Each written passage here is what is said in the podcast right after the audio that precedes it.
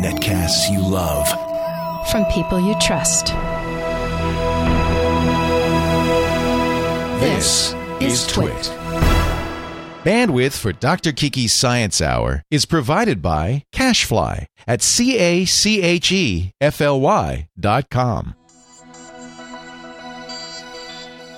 This is Dr. Kiki Science Hour with Dr. Kiki Sanford, recorded on Thursday, May 26, 2011. Radio Flyer. This episode of Dr. Kiki Science Hour is brought to you by Netflix. Watch thousands of TV episodes and movies streamed to your PC, Mac, or TV instantly. Plus, get DVDs by mail in about one business day. For your free 30 day trial, go to netflix.com forward slash twit.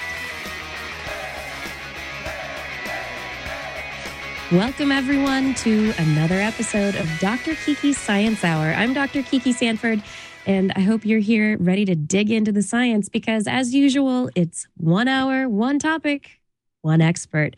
And today, our topic is radio telescopes. We're going to be talking all about how we collect radio signals um, using these telescope arrays to, to collect signals from space.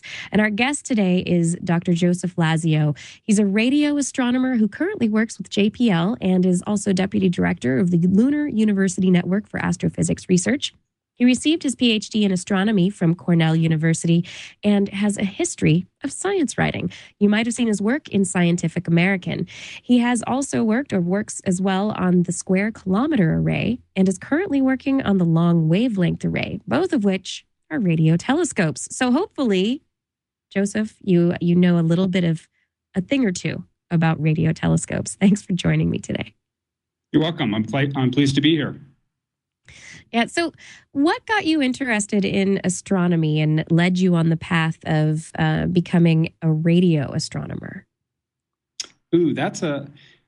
I can't fully answer that question because I remember being interested in science for as long as I can remember really any interest. I certainly went through the phase of uh, enjoying, you know, thinking about or, or being fascinated by dinosaurs somewhere along the line, astronomy piqued my interest, and uh, I never lost that. I'm very much the kid who, uh, when you would have asked me what I wanted to do, I don't know, when I was in elementary school or something, I, I wanted to grow up and be at least a scientist and probably an astronomer. So I'm the kid who got to grow up and do what he always wanted to do.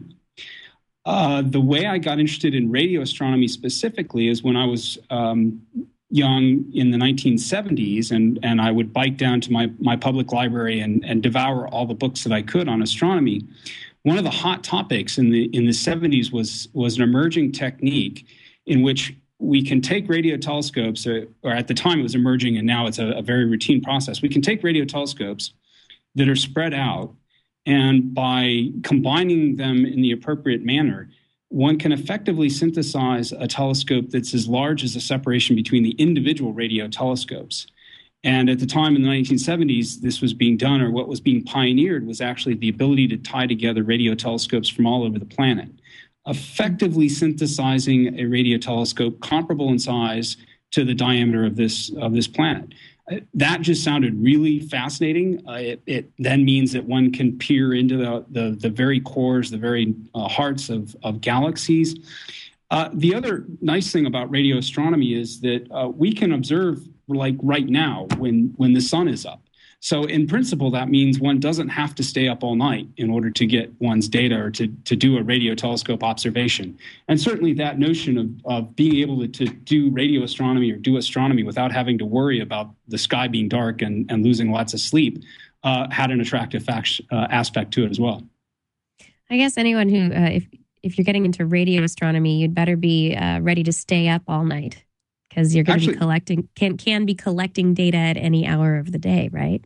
Yes, but uh, I I take the other spin on that. That means we don't necessarily have to stay up all night. We can we can possibly do it uh, during the day, and Whereas opposed to, you know, say optical astronomers, the the only way that you can collect uh, your data. Well, actually, that's not true now with the Hubble Space Telescope, say, but but certainly uh, it used to be the case that in order to do optical astronomy, you really had to stay up all night, and that isn't the that isn't necessarily the case for radio astronomy. How much has uh, has radio astronomy uh, developed over the last forty years? So since the nineteen seventies, um, and and that amazing idea of being able to have a radio telescope the size of the planet, basically by connecting all of the the, the uh, radio detectors around the planet together. How how how far has, have we come since that idea? Uh, we've made incredible strides. Of course, um, in terms of making an even larger telescope, uh, there's been one mission, one spacecraft mission launched by the Japanese, in which they put a radio telescope in space and one, and then tied together with the radio telescopes on the ground. Um, they were able to synthesize a, a, radio telescope that was actually larger than than the planet itself, or larger than than the Earth itself. But we've done an enormous number of things, or or the radio astronomy community has done an, an enormous number of things in terms of um, probing a vast range of phenomena, uh, looking at things that one can't see with optical telescopes. And indeed, that's that's one of the reasons that we do the, the various kinds of astronomy, not just radio astronomy and optical astronomy, but X-ray, gamma ray, infrared, is that we we obtain a much uh, more diverse, much uh, deeper understanding of the universe by looking at all these wave bands, of, of which radio is a very important one. So it's been everything from studying planets in our own solar system uh, to um, looking at, at nearby stars and trying to understand how uh, their magnetic fields or how how they act and how that might have influences or how it might help us understand our own star, the sun. Uh, there have been studies of uh, very compact, very dense remnants, uh, essentially the the the ashes from from very massive stars, and and they probe fundamental physics and at exquisite detail, uh, just incredible detail, to looking at at some of the most distant galaxies. And in fact, one of the areas in which uh, radio astronomers are trying to probe today is actually seeing back to a time before there were any stars, uh, and then also just trying to expand um, some of the early work that I was you know, for instance, when I was a boy and reading about it, it was in a very, it was at a very narrow wavelength or a very specific, if you like, a specific color or a small range of colors, radio colors, if you will. And we've now expanded that to cover a whole range of, of radio wavelengths or radio colors um, from, from wavelengths that are larger than the room in which I'm sitting to things that are, are wavelengths that are really that small. And, and again, it's driven by a diverse range of, of science goals to probe the, the various phenomena and probe the, uh, the objects that are generating those kind of radio emissions.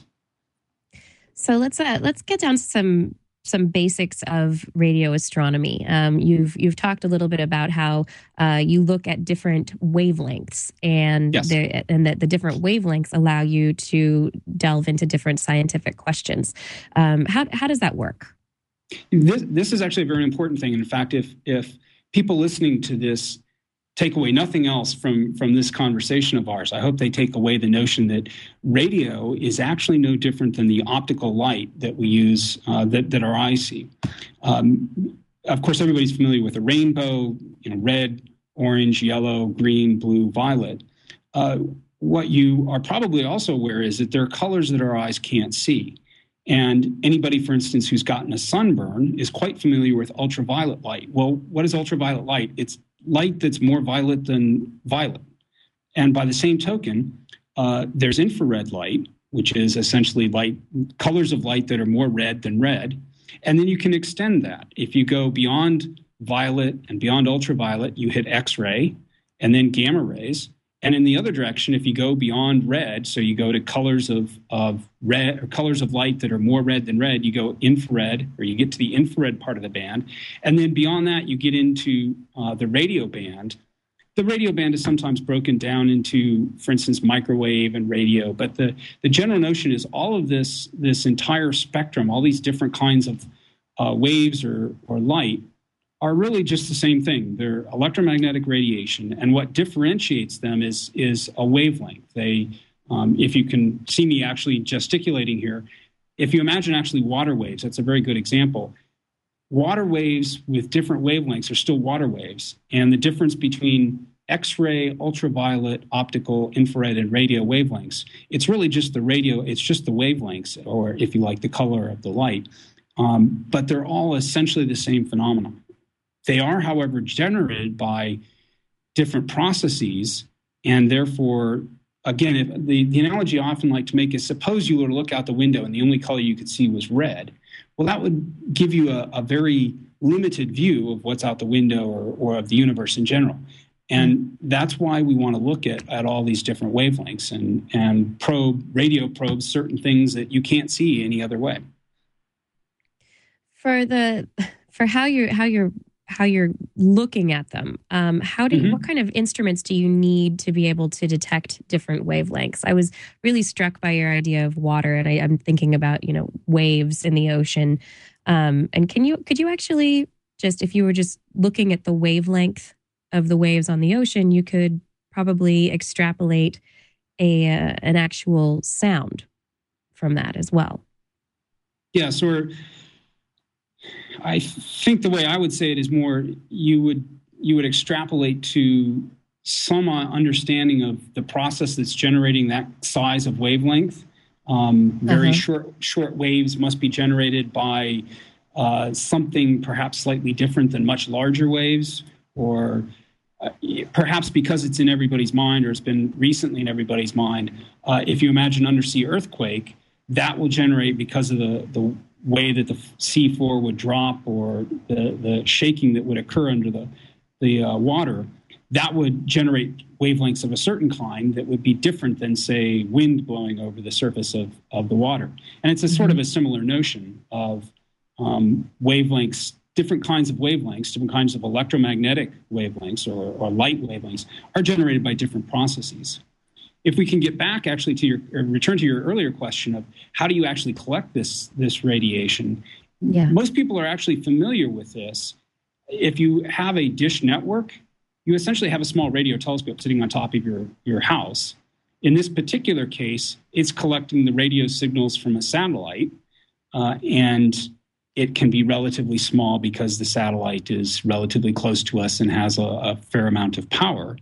Um, if you look, however, at, at radio telescopes that astronomers use, they tend to be very big. Uh, a typical or a, a, a common diameter of, of, telescopes that I use is 25 meters, so that's something like 80 feet across.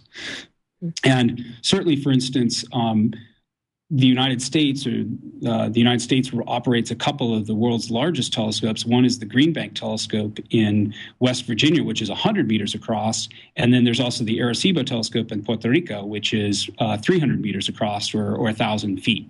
And those sizes are dictated by the fact that radio wavelengths are, are just larger than, say, optical wavelengths. So you have to have a bigger dish to be able to get bigger wavelengths yep. to collect yep. bigger wavelengths. Okay. Ex- exactly correct. Yes. And do you have to when when you're thinking about where things are coming from in space? You mentioned earlier that you could be looking at things um, relatively local to us, events that are occurring in our, our local environment, or uh, say in the sun, or we could be looking at um, stuff from the beginning of the universe, so way back in history. How do you have to um, understand i mean is there attenuation of the signal based on on the distance that it has to travel? Is there a change in the signal? There there is certainly attenuation in the sense of more distant objects tend to be fainter. Mm-hmm. um, there is i don't have an immediate uh, analogy from from everyday life other than um, for instance if you imagine taking um, a flashlight or if you imagine i mean it's the same actually same principles applies to our everyday life. If you imagine taking a light and moving it farther away it will get dimmer and that's just the same. Uh, if you saw me smiling during part of what you were saying one of the actual interesting aspects about radio astronomy and again to emphasize why we want to look at all these different wavelengths uh, if you've ever for instance, been in a fog bank, you know that at optical wavelengths, it sometimes can be very difficult to see because of obscuration or attenuation caused by stuff that is, say, in the medium around you, in the air around you. Right. Uh, but by the same token, if you've ever been in a fog bank, say in a car, it may be very difficult to see. Your your headlights don't penetrate very far, but the radio signals to your radio, uh, your FM radio, still come in quite fine, and that's because the fog particles aren't the the radio waves aren't affected by the fog particles, whereas the visible light that we see is. And in fact, this principle not only applies say to driving through a fog bank, but it also applies in the galaxy that if you want to peer into the very dusty um, regions, the clouds where stars are forming, you can't see in there with visible light because it's too obscured. The particles are, are not water vapor as they are in a fog bank, but they're actually little dust particles. Uh, whereas at infrared and radio wavelengths, we see right in and can watch star, effectively watch stars form. And in fact, one of the goals of both some current generation telescopes and then you mentioned the square kilometer array in your introduction of next generation telescopes is actually be able to peer in and watch these stars as they form and potentially even watch the areas where planets might be forming uh, and see how see the processes that take place. And we can do that because we're not affected by the dust that is surrounding stars as they form. Right. The wavelengths that you as you mentioned the wavelengths are much longer. So they yes. don't they don't there's no inter not as much interference yeah, I mean, the, the wavelengths, is, if you can see me actually holding up my fingers, if you imagine looking at wavelengths that are this big, um, these wavelengths are not affected by dust particles that are microscopic. We see right through them. Right. Whereas a microscopic dust particle, or a bunch of microscopic dust particles, is a real problem for optical wavelengths such as what we see. All right. So, how do you discern what's going on when a star is being born based on the signals, the radio signals that you get. So you mentioned earlier, you know, trying to figure out how the waves on the ocean, the big waves, what's causing um, larger wavelength waves to form versus smaller ones. Um, how, do, how do you figure out what's going on in a star? There, there are two things that we would do, or there, there are two broad ways to approach this problem. One is that all elements, all molecules uh, put out very specific wavelengths of light. And in fact, again, everybody is, is familiar with this concept in the sense of if you've ever seen a neon light, a neon light gets its name uh, specifically because it is light that is being, the, the color of light that is being generated is generated from a neon atom or a set of neon atoms. And they right. produce light at a, at a very specific color. Uh, the same thing actually with a with a laser pointer or a laser light. That's a very specific color, and that's coming from the exact atoms or the kinds of atoms that are being used in that laser. Uh, that principle applies in general that all kinds of different atoms and molecules uh, produce specific wavelengths and if you can detect those specific wavelengths it tells you something about immediately tells you something about the composition of uh, the object at which you're looking. So, for instance, if you look at a, a cloud of gas and you see uh, the specific wavelengths that are attributed to water, you know immediately, aha, there's a certain amount of water in this cloud from which this star is forming. That's, that's one way. The other way is you actually go and, and effectively take pictures or make images of the regions and that is one of the areas in which this process or this uh, technique of tying together telescopes come, becomes important. As you tie together these telescopes, you effectively improve how fine of a detail you can see within, mm-hmm. say, a cloud or within a region. Thus, what we do is we, say, tie together these telescopes and can peer in and actually see, aha, here's a little clump within the, the um, larger cloud. And this little clump is an area where uh, the gas is perhaps a little bit denser and a little bit hotter. And so that's clearly a clump where it looks like stuff is starting to contract and form into a, um, a star. And if you then do that in several other places, you know, here you, you make an image of this cloud and you see, aha, here's this little clump and here's this little clump, and perhaps they have slightly different sizes or slightly different temperatures. Uh, you end up deciding, aha, this is an area, say, where stars are forming. All right. For uh, for looking at the, you, as you mentioned, the getting finer detail with tying telescopes together. Um, that's what you're doing currently with the square kilometer array and the large wavelength array, correct? In a sense, the square kilometer array is still under development, but there are certainly a number of other telescopes.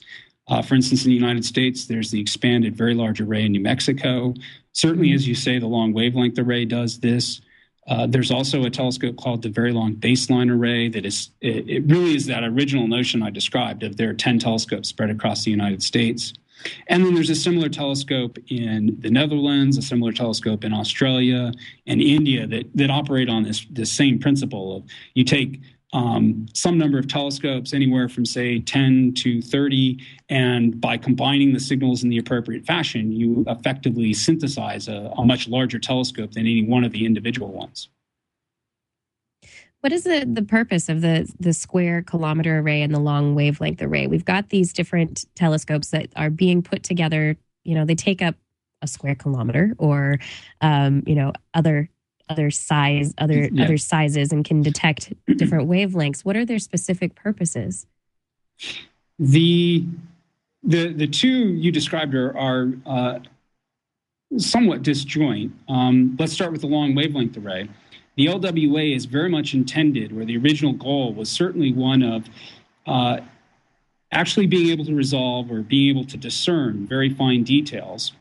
And the notion there is that there you really actually do need a very large telescope because the long wavelength array, as the, the name sort of suggests or hints, yeah.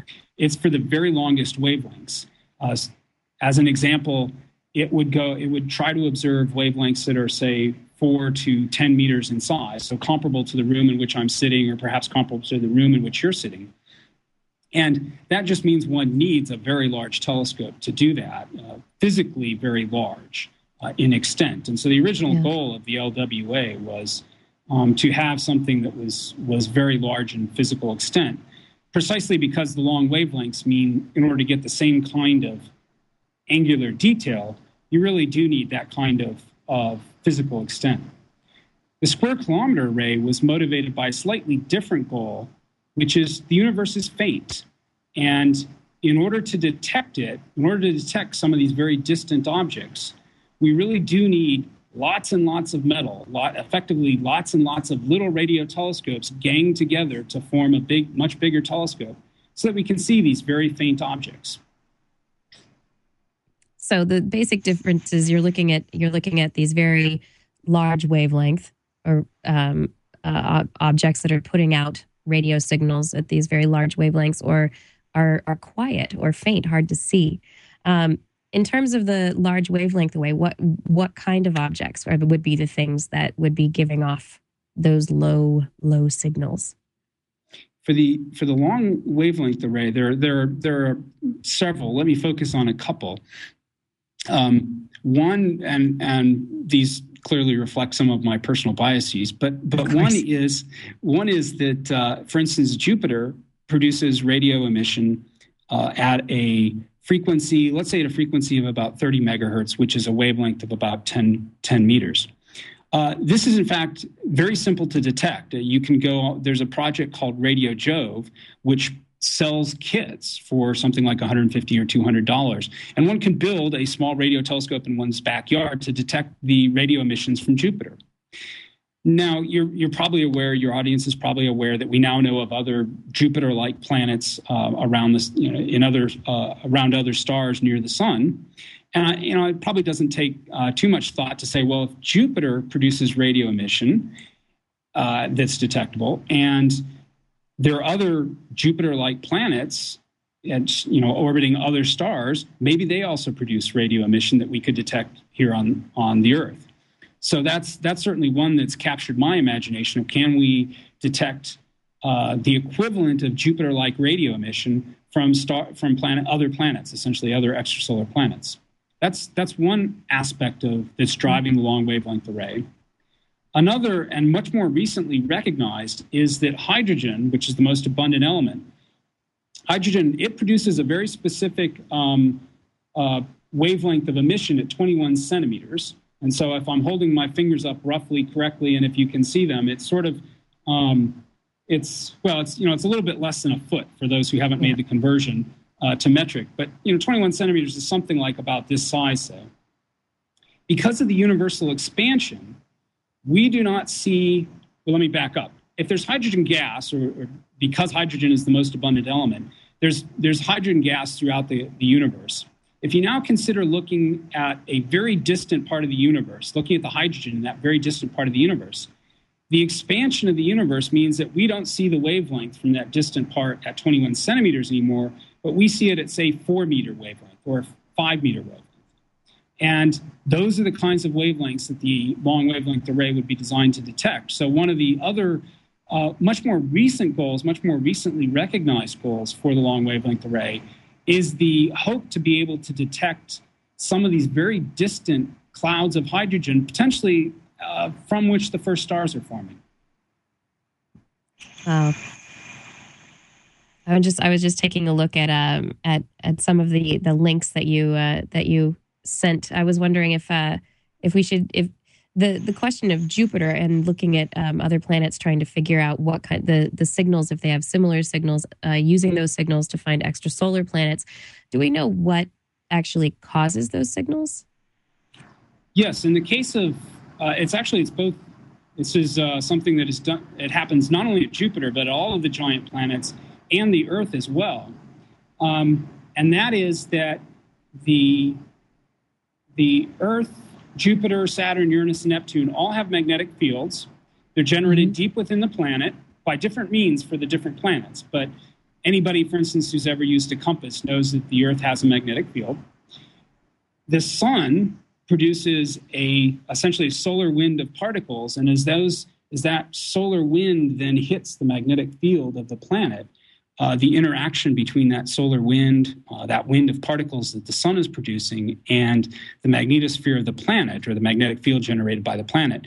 Uh, that interaction is what generates the, the radio emission. In fact, one of the links I mm-hmm. sent you, I believe, was to the magnetosphere of Jupiter. So that's the right. the magnetosphere is the region uh, where the magnetic field of the planet is important. And it's an interaction between the sun's outgoing wind and the magnetosphere of the planet that produces that radio emission. And so, again, the logic is very simple. And, and I now see that there is a picture being displayed. Uh, the logic is very simple. You have this magnetic field of a planet. If you have a solar wind or this stream of particles that impacts the magnetosphere, there could be an interaction that generates radio emission. That's certainly the case in um, say Jupiter. Well, again, it's the case, it's known to be the case in Jupiter, Saturn, Uranus, Neptune, and the Earth. And so it's not that much of a stretch of an imagination, or it's not that big of a leap to hypothesize that, well, maybe this is also happening in some of these extrasolar planets. And uh, right. uh, you, you'd put up this picture just again for those who perhaps haven't seen the picture. The notion is you have this magnetic field that sort of surrounds the planet. And then as the solar wind streams in, uh, it actually forms a very typically it forms a teardrop like shape and so you can um, you can very well imagine that you have this somewhat um, in fact imagine a, a, balloon around an object uh, and then if you blow on the balloon it would tend to distort so there'd be a a, a leading edge where the the solar wind is impacting the, the magnetosphere, but then it sort of gets dragged out behind, and you often get a very teardrop like shape to these magnetospheres. Right. So, and depending on the planet and what kind of a magnetic field they have, that that shape is going to be slightly different, larger, smaller, um, and will probably uh, emit differently. Yes, and it, it, yeah. not only that, it also depends upon the uh, solar wind or the stellar wind emitted by the star. So, if it's a planet that's around a somewhat younger star, we know we, we have good reason to think that the sun's solar wind was stronger in the past. Uh, and therefore the radio emission from Jupiter might have been stronger in the past. Uh, all of these kind of details that you just described, the magnetic field of the planet, for instance, how close the planet is to the star, how old the star, all those details come into how much radio emission you would predict it would, would generate and potentially how strong it would be here uh, to our earthbound telescopes. Um, I was trying to think of um, from the from from the magnetosphere we there are like there are other things so extrasolar planets are something that are especially interesting now people are interested in um, in in finding other possible Earth-like planets. Um, is the large wavelength array? Are is it possible to discriminate and be able to maybe based on um, the magnetosphere, the signature that's given off, just discriminate on on whether a planet is a gas giant or something more rocky like the Earth? I, I think potentially most of these searches to date um, have have concentrated on known extrasolar planets. Mm-hmm. Uh, where we already we already know that, for instance, it was a gas giant. Uh, certainly, however, if you imagine um, just going and say pointing at a, a, random star and saying, "Is there radio emission associated with that star that we might be able to identify as coming from a planet?" There may be a way to distinguish whether it's coming from a gas giant or, say, some kind of of more rocky like planet. It, my suspicion is that it would probably be a a more iterative or more um, holistic approach, however, in which one would say, aha, we've got radio emission from this object and it looks like it should be coming from a planet. And if that were to happen, then then there would be other people who would train, say, optical telescopes, or you you try to figure out other aspects of it and very quickly then be able to narrow down, okay, it's the combination of all the information that leads us to think this is, say, a, a rocky planet versus a gas giant. Got it. Okay, if you'll uh, just stay tuned for just a moment, I need to take a quick break for a word from Certainly. our sponsor, and um, and so let's say thank you to Netflix. This episode of Dr. Kiki Science Hour is brought to you by Netflix. Netflix delivers movies directly to your home, and that saves you time, money, and hassle. You can instantly watch thousands of TV episodes and movies. You can have them streamed directly to your PC or your Mac or uh, internet ready device. Um, you can lots of devi- you can have lots of devices these days xbox 360 ps3 nintendo wii roku Boxee you get the idea all of them are netflix enabled and able to stream you content stuff that you might want to watch instantly on a moment's notice. You can watch as many movies as you want anytime you want. And there are never any late fees or due dates, even if you get uh, DVDs by mail instead of doing their instant streaming. One movie that's available to watch instantly from Net- Netflix, my pick of the week this week, is very in, consistent with the theme of the show today Contact. Contact, starring Jodie Foster and a young Matthew McConaughey, uh, directed by Robert Zemeckis based on the novel by Carl Sagan and was actually filmed in part at the Arecibo Radio Observatory, which was mentioned earlier in this episode. You can instantly watch this movie or choose from thousands of TV episodes and other movies when you register for a free trial membership. Go to netflix.com forward slash twit. That's Netflix, N E T F L I X dot com forward slash TWIT. Be sure to sign up for your free trial at netflix.com forward slash twit. We thank Netflix for their support of Dr. Kiki Science Hour and This Week in Tech. So, back to the show, we're talking with Dr. Joseph Lazio. He's a radio astronomer, and we're discussing radio astronomy. We were just busy talking about the long wavelength array telescope and uh, and the the goals for that telescope, um, enabling it to be able to maybe seek out and find Earth-like or not Earth-like um, extrasolar planets. Among the among the other goals of the of the telescope are is to search into the history of the universe, to look back towards, say, the Big Bang. Um, what kind of signals are, I mean, those have got to be just big, kind of dispersed signals from the Big Bang. I mean, we we hear about it just being, you know, the the the thing that that we all hear is that the Big Bang, you can, if you could tune your television to a station or your radio to a station that's where it's just static, you're hearing parts of the Big Bang. Is it just a hiss like that? It it is, and and there are actually a couple of different kinds of signals of interest. The one to which you're referring is that um, the the Big Bang. In fact, the Big Bang is is perhaps best summarized as in the past the universe was hotter and denser. Mm-hmm. it's actually that's a very both apt and succinct summary. So if you just imagine taking a clock and running it backwards, the universe becomes hotter and denser. And at a particular time in the past, um, perhaps about 350, 400,000 years after the Big Bang, uh, the universe would have been sufficiently hot and dense that it would have been very much like the surface of a star. Uh, that transition from when the universe was hot enough that it was it was effectively as hot as the surface of a star to the point where it started cooling off so just slightly less than that temperature is an important time called uh, uh, recombination. And what happens at that time about 350 400000 years after the big bang as the universe is expanding and cooling it's the first time that atoms can actually form. The universe goes from a, a uh, so-called plasma or an ionized state which atoms or our atoms can't can't survive essentially. You have just say protons and electrons and they're not bound together. But as the universe is expanding and cooling the uh, the important thing is that it's cooling. The result is that the these atoms can now form and specifically most of the atoms that form are, are hydrogen. That time that at that recombination is then not only do atoms form, but there is then all of the light that had been present now essentially starts free streaming. The reason the atoms couldn't form is because they were interacting so strongly with the light that was present. Once the atoms form, the universe essentially becomes transparent.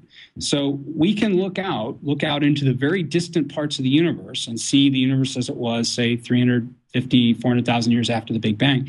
And what we see in these very distant parts of the universe is this very faint glow, essentially from when the universe made this transition from a, a completely ionized state in which no atoms can form or could exist to a neutral state in which almost all of the matter was in the form of, of hydrogen. Mm-hmm. That, uh, that transition is known as recombination, and one of the things that results is the so-called cosmic microwave background. And that is exactly if you if you had a, a want to say a, an old style uh, TV and, and tuned it to a station that wasn't broadcasting, some part of that hiss that you were seeing is actually uh, the, sig- the TV is picking up the radio signals and then translating it into the static or the, the snow on the screen. The that is the so-called cosmic microwave background. That's been an extremely powerful way to, to probe the Big Bang. Yeah. But what happens next? We now have a universe in which uh, effectively all the matter is in the form of hydrogen, and there's there are no stars. The star the stars haven't formed yet. So this is a period of time that, that we colloquially call the dark ages. There are no stars, so you couldn't in fact see any light. There's nothing to generate any light. But of course, the universe wasn't perfectly uniform. There were slight imperfections, if you will, slight areas that were more dense than less dense. And as a result, the hydrogen gas would start for- falling into these clouds of, or start forming into clouds from which the first stars would form. And again, as I indicated earlier, hydrogen has this um, 20, so-called this very unique 21 centimeter radiation. And as a result of these large hydrogen clouds, then the hope the hope for some of these next generation telescopes, such as the long wavelength array, and and there there are two or three other ones around the planet as well that are going after this goal. The hope is that we could see this 21 centimeter radiation from the very distant universe, from these very first clouds of hydrogen gas from which the first stars would form, or in which the first stars are forming. But again, because the universe has expanded, uh, over that time. We don't see it today at 21 centimeter wavelength. We would see it today at, say, three meter wavelength or four meter wavelength. Huh. So you have to take into account the expansion of the universe in the the uh, the measurements that you're that you're taking to be able to get back to what was happening at a particular point in time.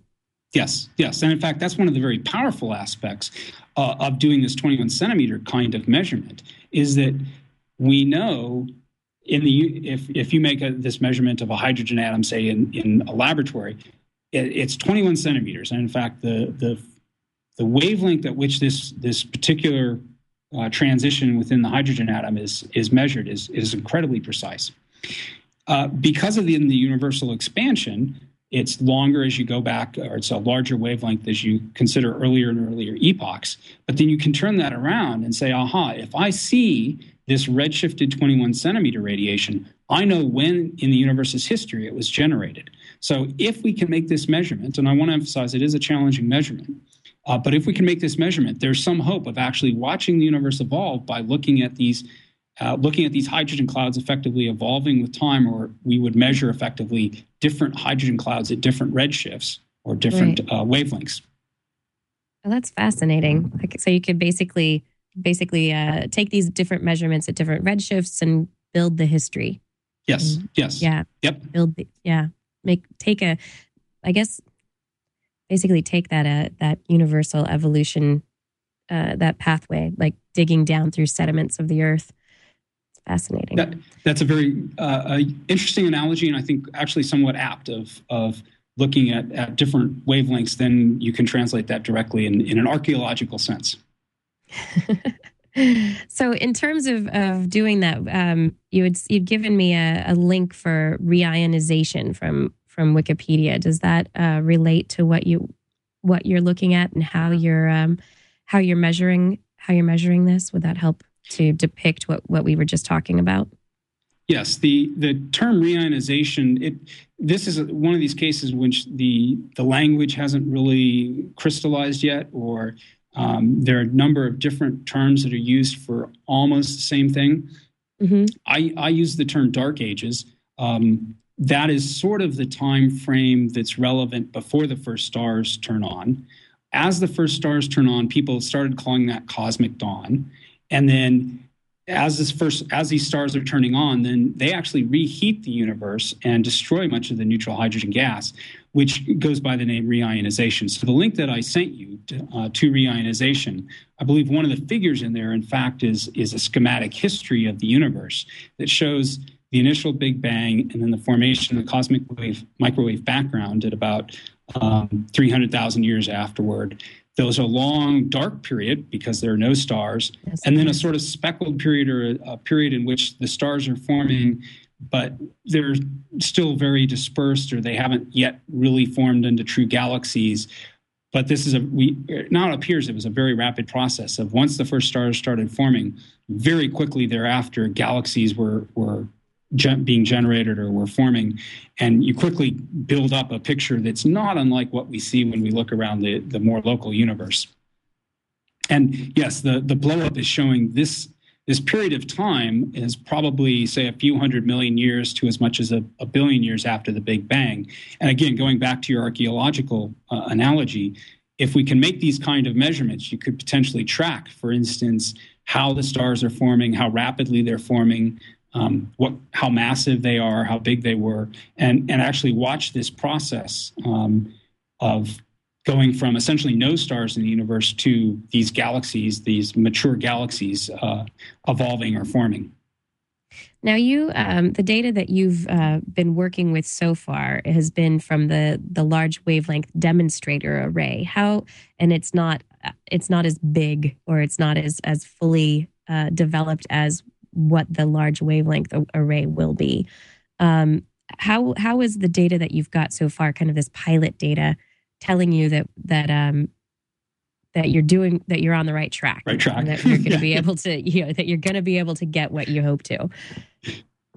It's, it's a very good question, excellent question, and and that was in fact one of the motivations for building the the so-called long wavelength demonstrator array or the LWDA. It was precisely that you construct a small prototype of the system and make sure that it works at, at some level before you, you embark on building a, a much larger uh, array or much larger facility. The LWDA had 16 dipoles in it. Uh, the dipole, in fact, one of the things even before the LWDA was constructed, uh, and this was work that was led by the Naval, United States Naval Research Lab, uh, even before the LWDA was constructed, there were individual antennas constructed. Again, along the idea of are we on the are we even on the correct track here?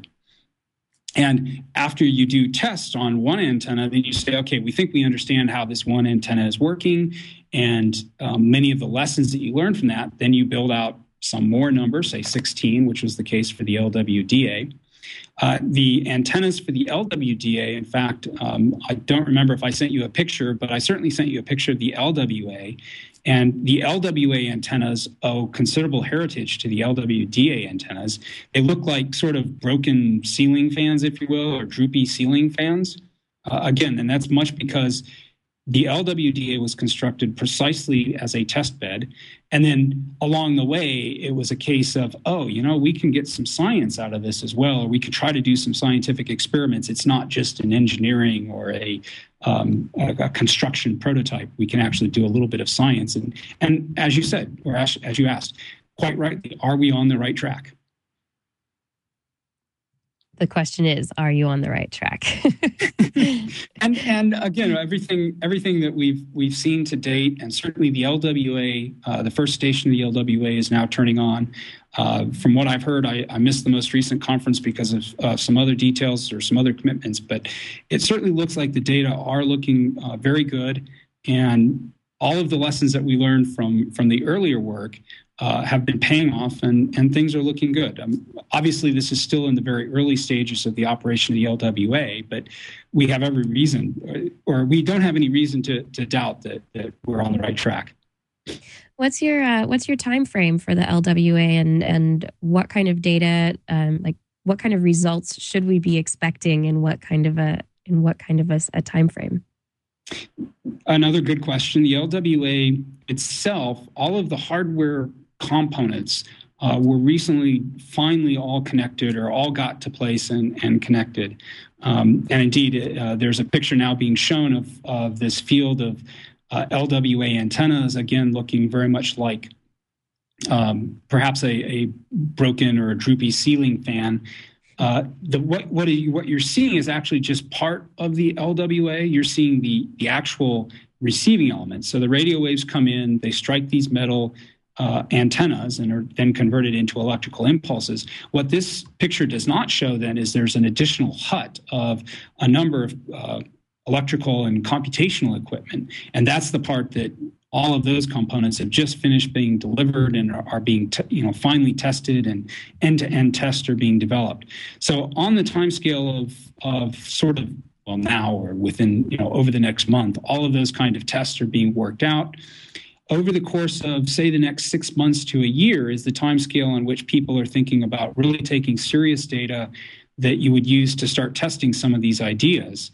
Mm-hmm. And the again, some of these measurements are are quite challenging. So, for instance, probing into the dark ages, it might very well take us uh, a year to 18 months to fully debug the system and get to the stage at which we have an adequate amount of, of data because again these are very faint signals so we need to observe the sky for a uh, fairly long period of time or a fairly long interval of time.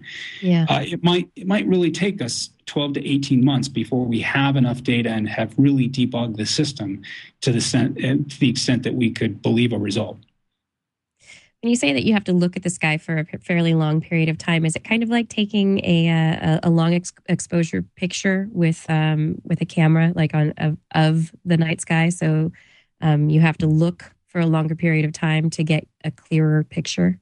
That's exact. That uh, that's you just nailed it perfectly. That's exactly what is the issue.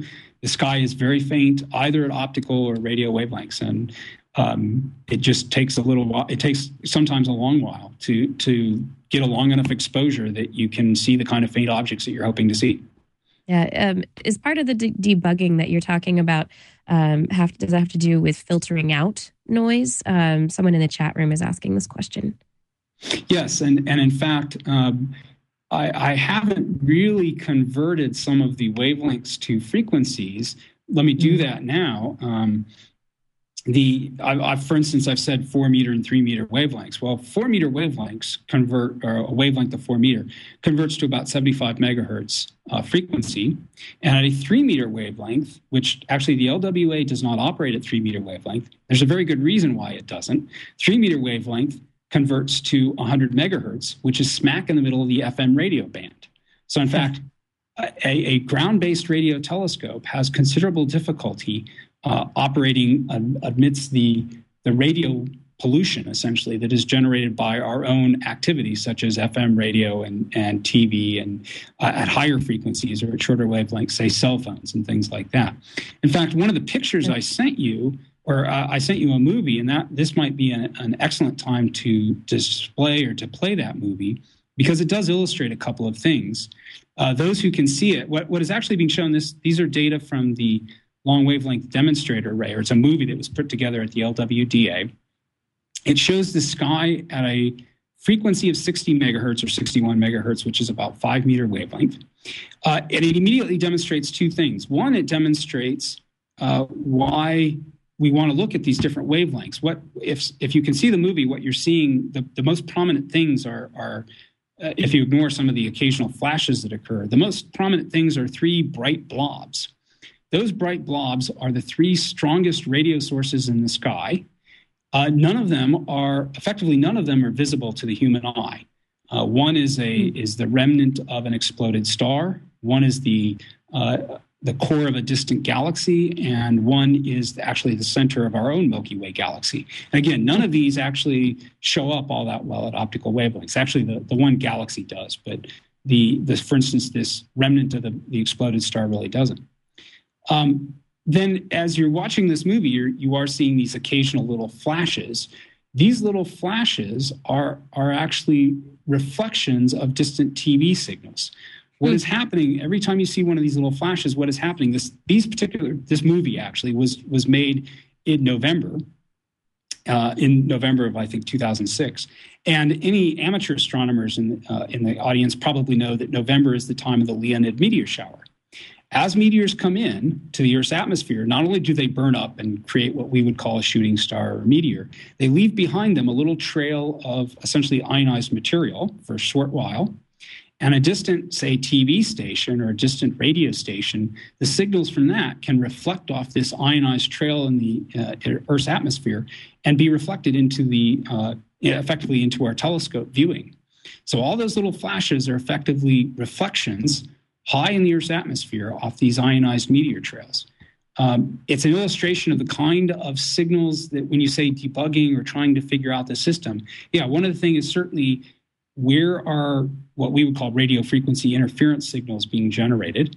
Uh, can we filter those out in some way, either by, for instance, not observing at certain times or not observing at certain frequencies?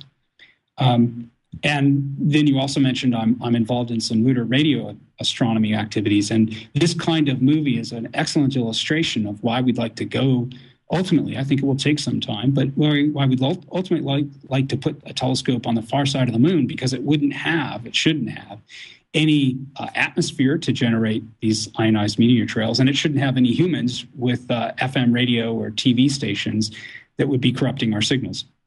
Right, and being on the far side of the moon, the moon would be blocking the the telescope from those signals emanating yep. from the Earth. Right. Exactly right. Several thousand kilometers of rock is a very good shield. it's fabulous. If you can get if you can get a shield that big, use it. Yep. And we have one just floating out there. Yep. All we need to do is go there.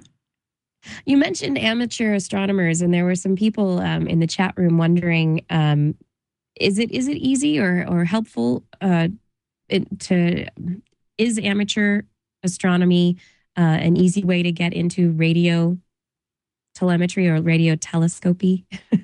to be able to actually get into uh, collecting data because we see am- amateur astronomers making um, visual optical discoveries but um, are they making radio discoveries as well not not perhaps to the same degree as in the optical wavelengths because in the optical wavelengths uh, it's it is certainly much easier to for instance um, or I suppose the way to say it is a, small, a much smaller telescope can give you a significant bang for the buck, whereas the, in radio, um, at the radio, uh, at radio wavelengths, the universe is pretty faint, and you really do typically, I say typically, typically need large telescopes. That's not entirely, um, or it's not always the case.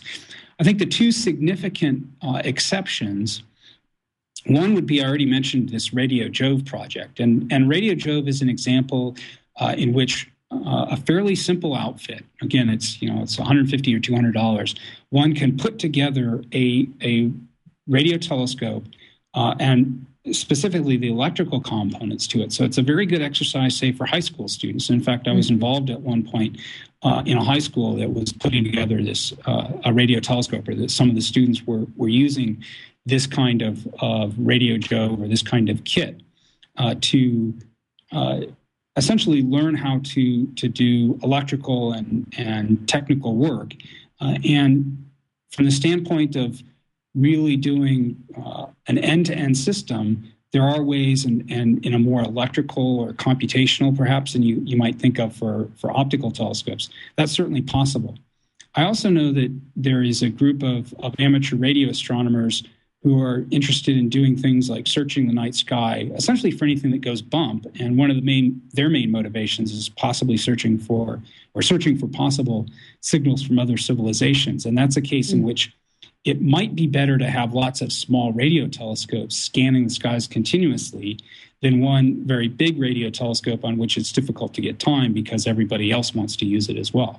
So those are those are certainly the two cases of which I'm aware in which um, amateurs can can really make uh, interesting measurements today, and and often with not that much investment in terms of um, hardware and, and cost.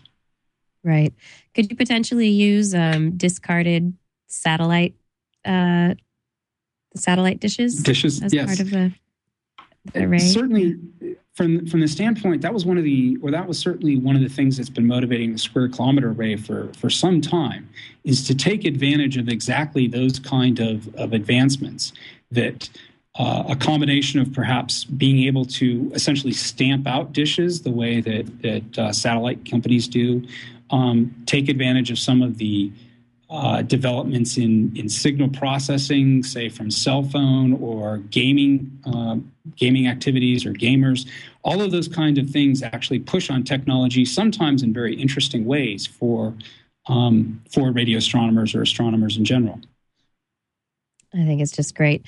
We're getting to the end of the hour. You mentioned um, that you would that you're interested in getting a radio telescope on the far side of the moon. Is that something that um, you're actively doing and that you're hoping to be hoping to be pushing for in the near future? Certainly, we. I am involved in a group that is looking at at that. Um, I think an actual telescope on the far side of the moon uh, is going to be a long time in coming. We do have a concept for putting a single antenna uh, on a lunar orbiter that would go around the moon. That is something that potentially one could do in the next decade uh, or you know technologically that is feasible within the next decade. And and that is perhaps as you say we're coming to the end of the hour uh, conversation for another time but it is possible to get into that shielded zone behind the moon uh, and make potentially very interesting measurements about the dark ages of the universe on uh, a single antenna on a lunar orbiter. Excellent.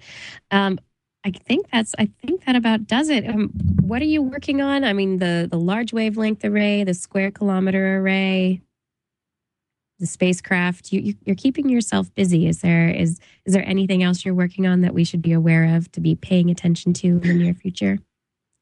Uh, I think that I do have my fingers in a number of different projects. I think you've yeah. you've uh, gotten a, a, good summary. One of the things I've not been able to do is figure out how to get more than 24 hours in a day. But you know, if maybe if, if, if one Mars. of your yes, if if one of your uh, uh, other interviewers could or interviewees could suggest something like that, I'd be most interested in that.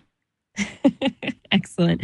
Well, thank you very much, Dr. Lazio, for joining us today on on the Science Hour. It's been really, really interesting and I and very educational. I think I've learned a lot as well as people in the audience. My, my pleasure. Glad to have done it. Yeah, and if anyone out there is interested in learning more about uh, radio telescopes, um, specifically the long wavelength array, you can go to lwa.unm.edu for more information, or you can go to SKA Telescope for the Square Kilometer Array Telescope, uh, skatelescope.org is the website if you're interested in more information on that. And as we can see, there's a whole wealth of information out there in Wikipedia if you're interested in delving into this information a little bit more deeply. I'm Dr. Kiki, and this has been the Dr. Kiki Science Hour. Next week, we're going to be talking about something really interesting, maybe something to do with talking cars, maybe Yeah, maybe we'll be doing that. Anyway, until then, you can follow my sciencey pursuits just go to Google, look for Dr. Kiki. I'm on Twitter as Dr. Kiki, Facebook as Dr. Kiki, and right here at Twit as Dr. Kiki. You can subscribe to Dr. Kiki Science Hour on in iTunes. You can find past episodes here at the Twit Network, twit.tv forward slash Kiki. And if you need even more sciencey goodness, be sure to tune in to This Week in Science, which you can catch at 7.30 p.m. on Thursday evenings Pacific time here on the Twit Network, or you can go to the website, which is twist, dot org. So much science, so many websites. We need more time, really. We do need more hours in the day. I'll see you next week. I hope to be healthier by then. And thanks for tuning in to my science hour. All I do ask is one hour a week because, you know, that one hour a week is sure to make your, your world a whole lot more interesting.